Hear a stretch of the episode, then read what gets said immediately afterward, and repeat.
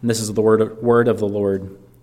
But now the righteousness of God has been manifested apart from the law, although the law and the prophets bear witness to it. The righteousness of God through faith in Jesus Christ for all who believe. For there is no distinction, for all have sinned and fall short of the glory of God, and are justified by his grace as a gift through the redemption that is in Christ Jesus, whom God put forward as a propitiation by his blood to be received by faith. You may be seated. We are in the third of four themes of our storyline of Scripture. The first was creation, last week was the fall, and now we are at the redemption that is in Christ.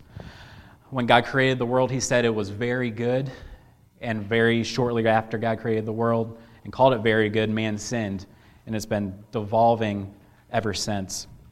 It only took three chapters until the main conflict of the Bible was revealed. That happened in my Bible, that happened on page three of page 12,065. This Bible has 1,233 pages of how God is going to redeem the world through Jesus Christ. Now, that's a lot of pages, and there were a lot of days that passed between the day that Adam and Eve were expelled from Eden and the day that Jesus Christ was nailed to the cross. But throughout all of those days, through God's word, God promised redemption. Redemption is a word that has lost a little bit of power these days. Usually, when we hear of the word redemption, at least when I do, it's in a sports context. A player blows a game, and later on down the road, he has a shot to redeem himself. He has a shot at redemption. Or maybe if it's a guy trying to ask a girl out and he's a total jerk, he gets a shot to redeem himself. Redemption these days is you fixing that something that you yourself screwed up. But redemption is a word that actually comes from Latin that means to buy back. The Hebrew and Greek words used in the Bible for it connote paying a ransom for someone or something. It's, it's a legal term, and it's usually used when someone pays a price to get back a piece of land or to buy back a slave. And now, slavery is not exactly in the Bible known what, it, what we know it as in America in the 17 and 1800s. It wasn't necessarily based on race, but in ancient Israel, someone could sell himself into slavery when he owed a debt. He would work for someone to pay that debt off over a certain number of years. However, during that period of time that he sold himself into slavery, any blood relative could come along, pay the remainder of what he owed, and redeem that person from slavery. In ancient Rome, there was a similar practice where you could sell yourself into slavery to pay off a debt. However, they also did have a slave trade, a lot like what we know in pre Civil War America. But still in ancient Rome, there was still a process where a slave would gain some wages as he worked, and he had the ability to pay off his wage with that money. He was able to redeem himself. And that is the image of slavery that the biblical writers had when they were writing. And, that, and this is the image they had in mind when God said that he would redeem them. They were in slavery either to a foreign people or to sin, but by, by God's power and grace, they would be freed either at that point in time or sometime in the future. And redemption is a theme that is interwoven throughout the Old and the New Testament, and that redemption is ultimately secured in Jesus Christ. And I want to look at the redemption, the idea of redemption in the Old Testament. The idea of God redeeming his people goes all the way back to Exodus.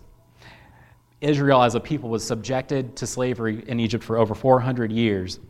And this is what Moses writes in Exodus 6 7 when God promises to redeem Israel. This is the Lord speaking.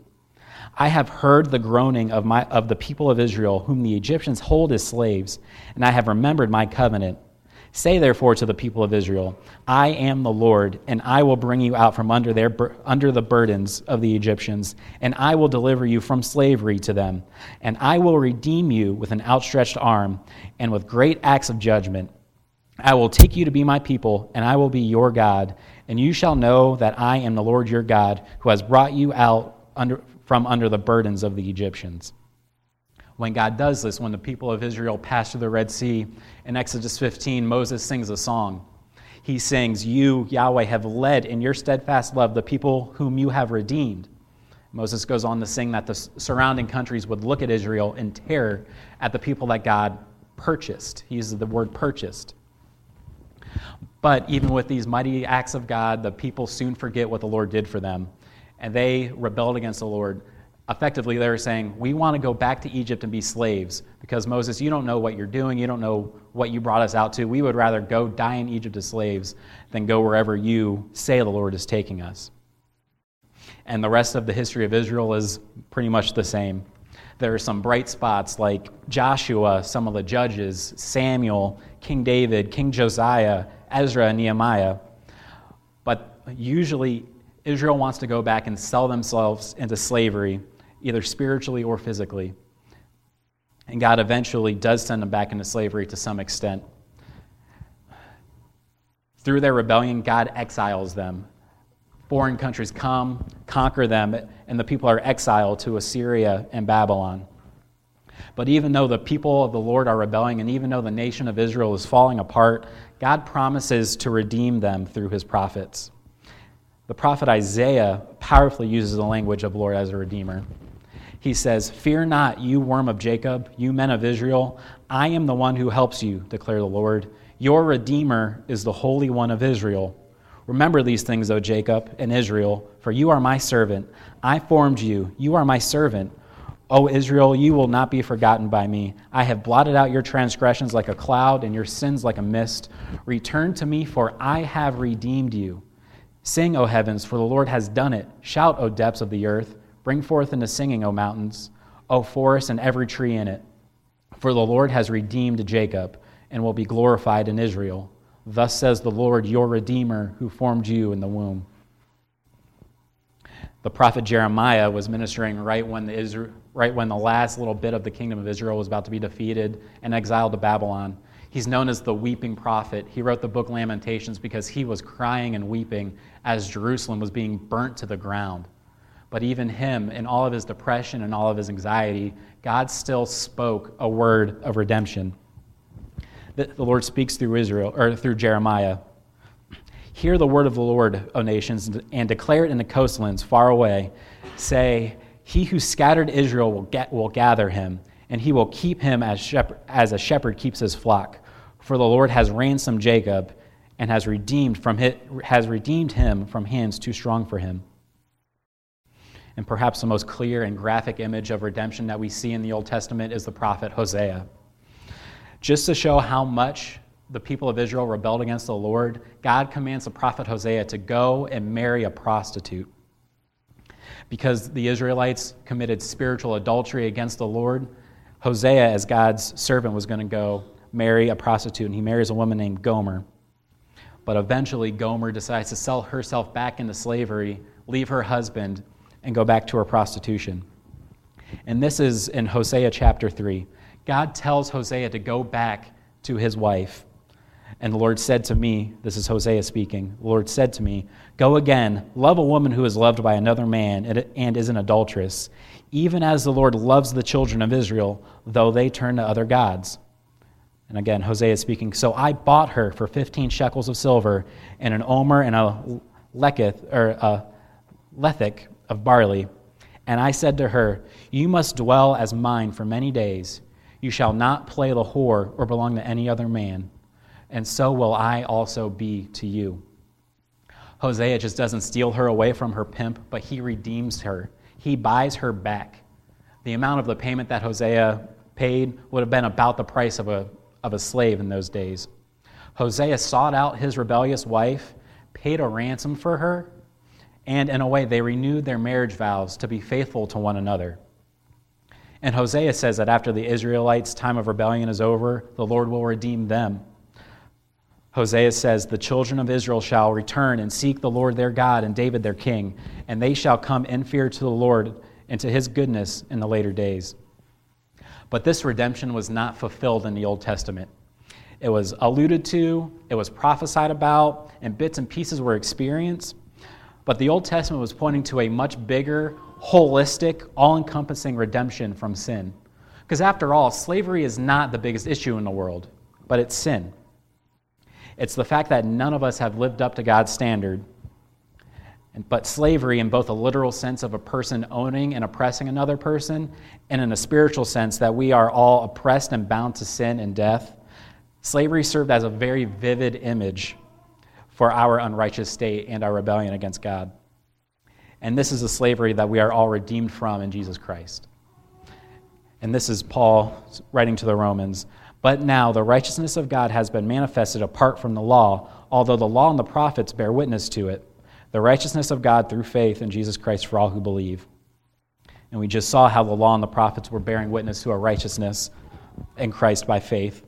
Paul is saying that the Old, Te- Old Covenant and Old Testament ways of doing things, offering animal sacrifices to cover sin, have, has been done away with. And this is because the Old Testament, Moses, Isaiah, Jeremiah, Hosea, and the rest were all pointing to the redemption that we have in Christ.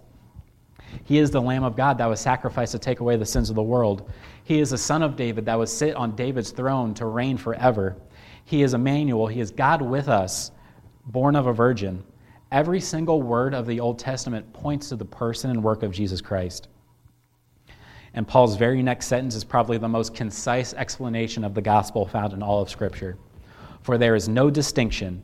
All have sinned and fall short of the glory of God and are justified by his grace as a gift through the redemption that is in Christ Jesus, whom God put forth as a propitiation by his blood to be received by faith.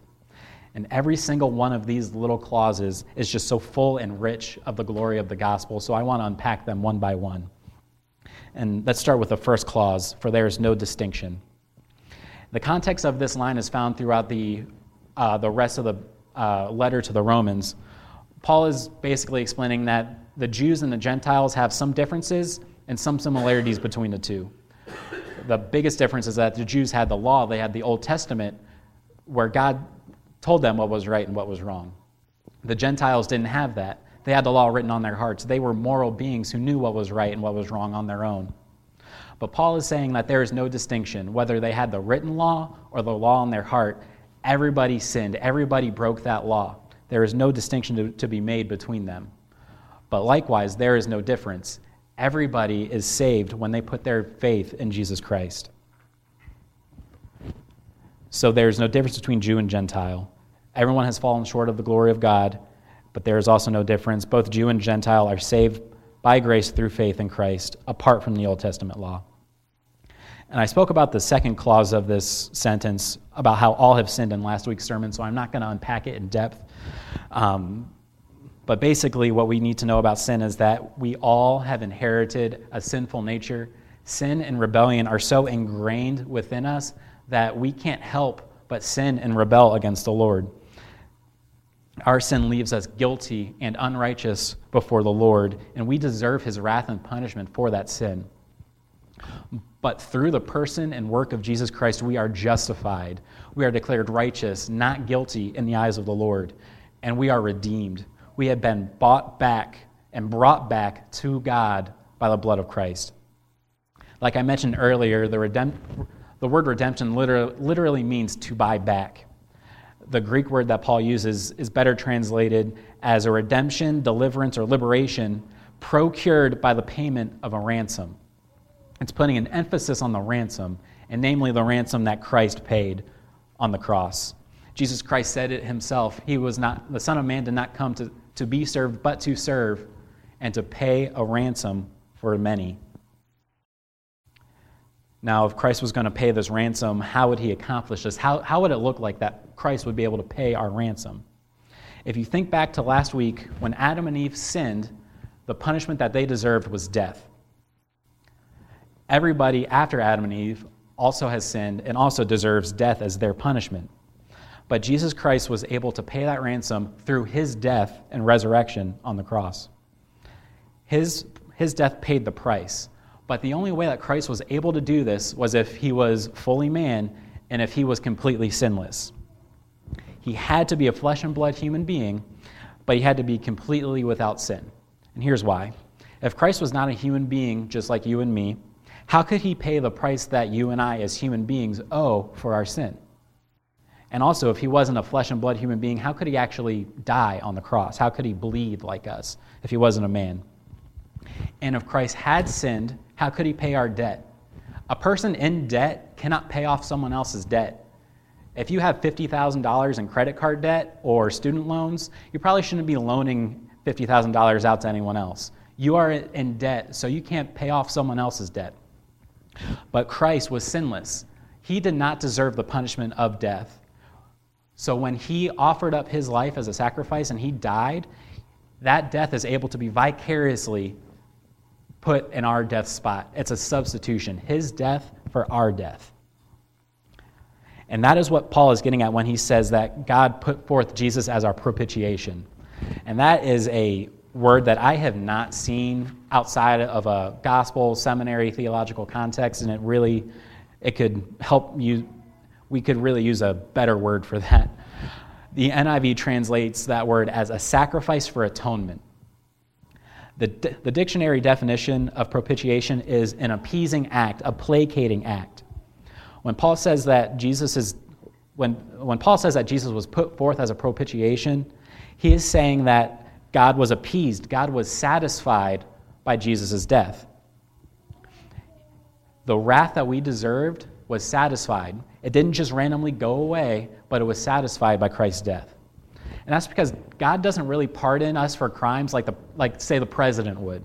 When a president issues out a pardon for someone in jail, the punishment just goes away. It vanishes into thin air, and the debt to society that's owed just vanishes. But God does not work like that. The writer of Hebrews says, There is no forgiveness without the shedding of blood. When God says there's a punishment, someone has to take that punishment. And when Jesus died on the cross, that debt, that punishment was paid. It was the, he served our punishment. What God the Father required to satisfy his wrath, the Son paid. The price they owed for their sins flowed from the hands and feet of the Savior, and the wrath that they deserved was poured out on Christ by the Father on the cross when the Father turned his face away. And now, because of that propitiation, because of that sacrifice, was put forth by Christ and accepted by God, we now have peace with God. We no longer deserve his wrath. We no longer deserve to have a punishment put on us for those who are in Christ Jesus. And if you remember how I defined sin last week, the author that I quoted designed, or defined sin as a culpable disturbance of shalom, the original peace that God made. Here, God is redeeming and buying back that original peace that he established in Eden.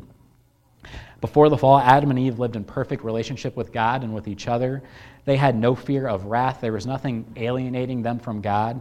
But in their sin, they hid from God. There was no more peace, there was no more love that they felt, but they had to hide from God in their sin and shame.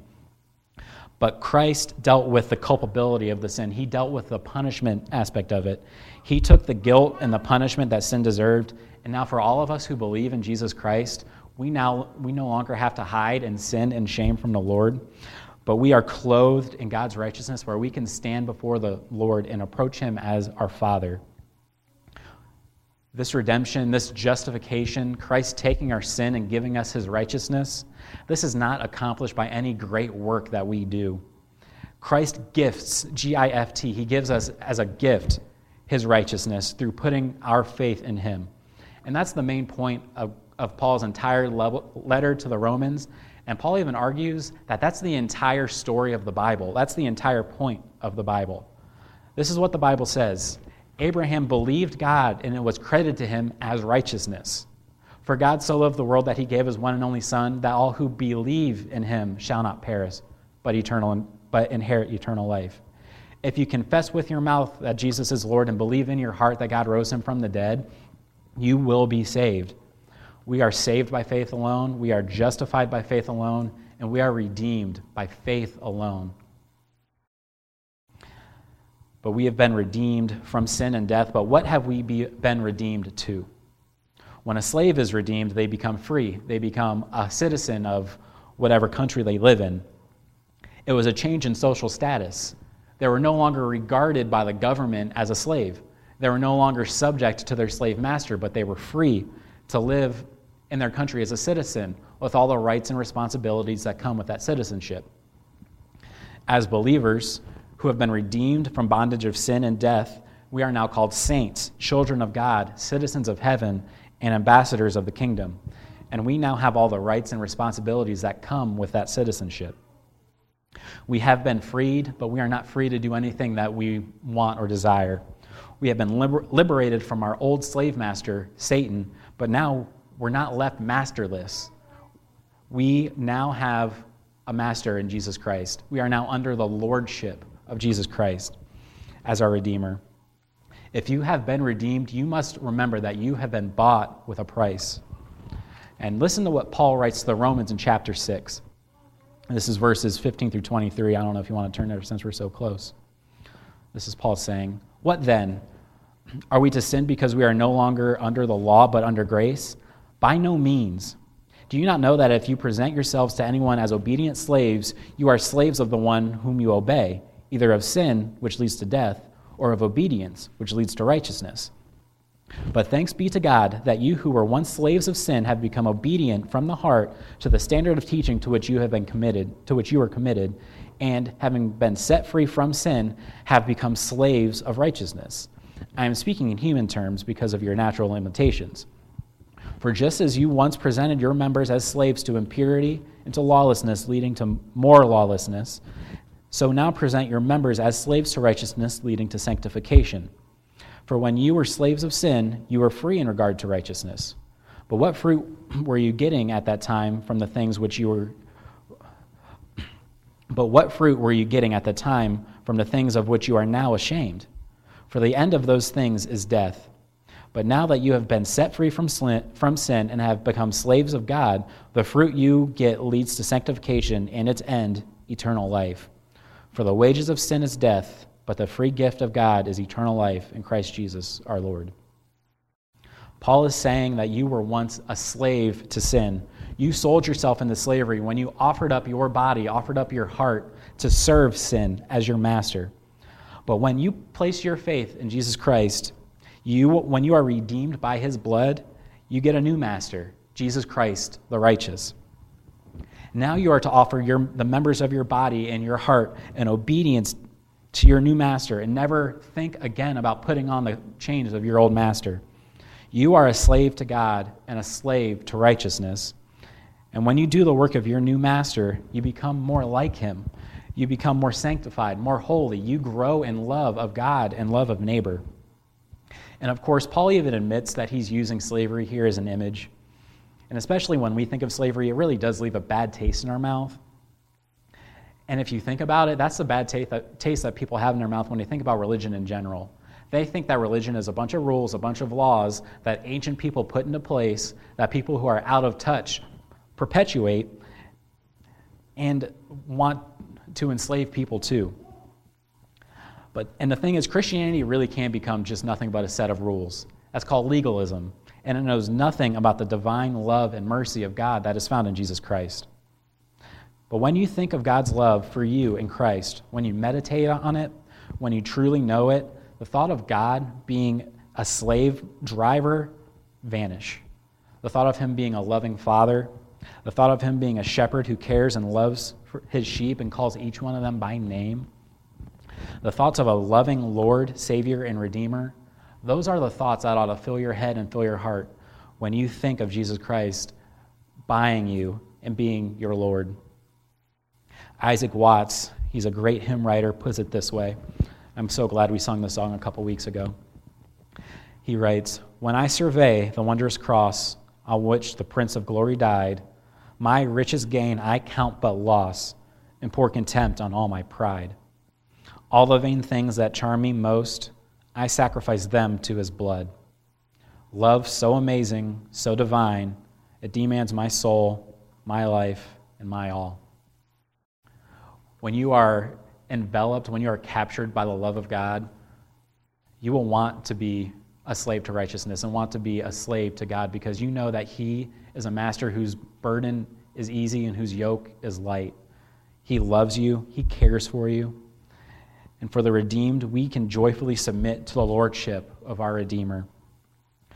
We joyfully submit to the one who bought us with His very own blood, who took the wrath that we deserved, who gave us the righteousness that we could never earn, and the one who gives us the free gift of eternal life by grace and through faith through him.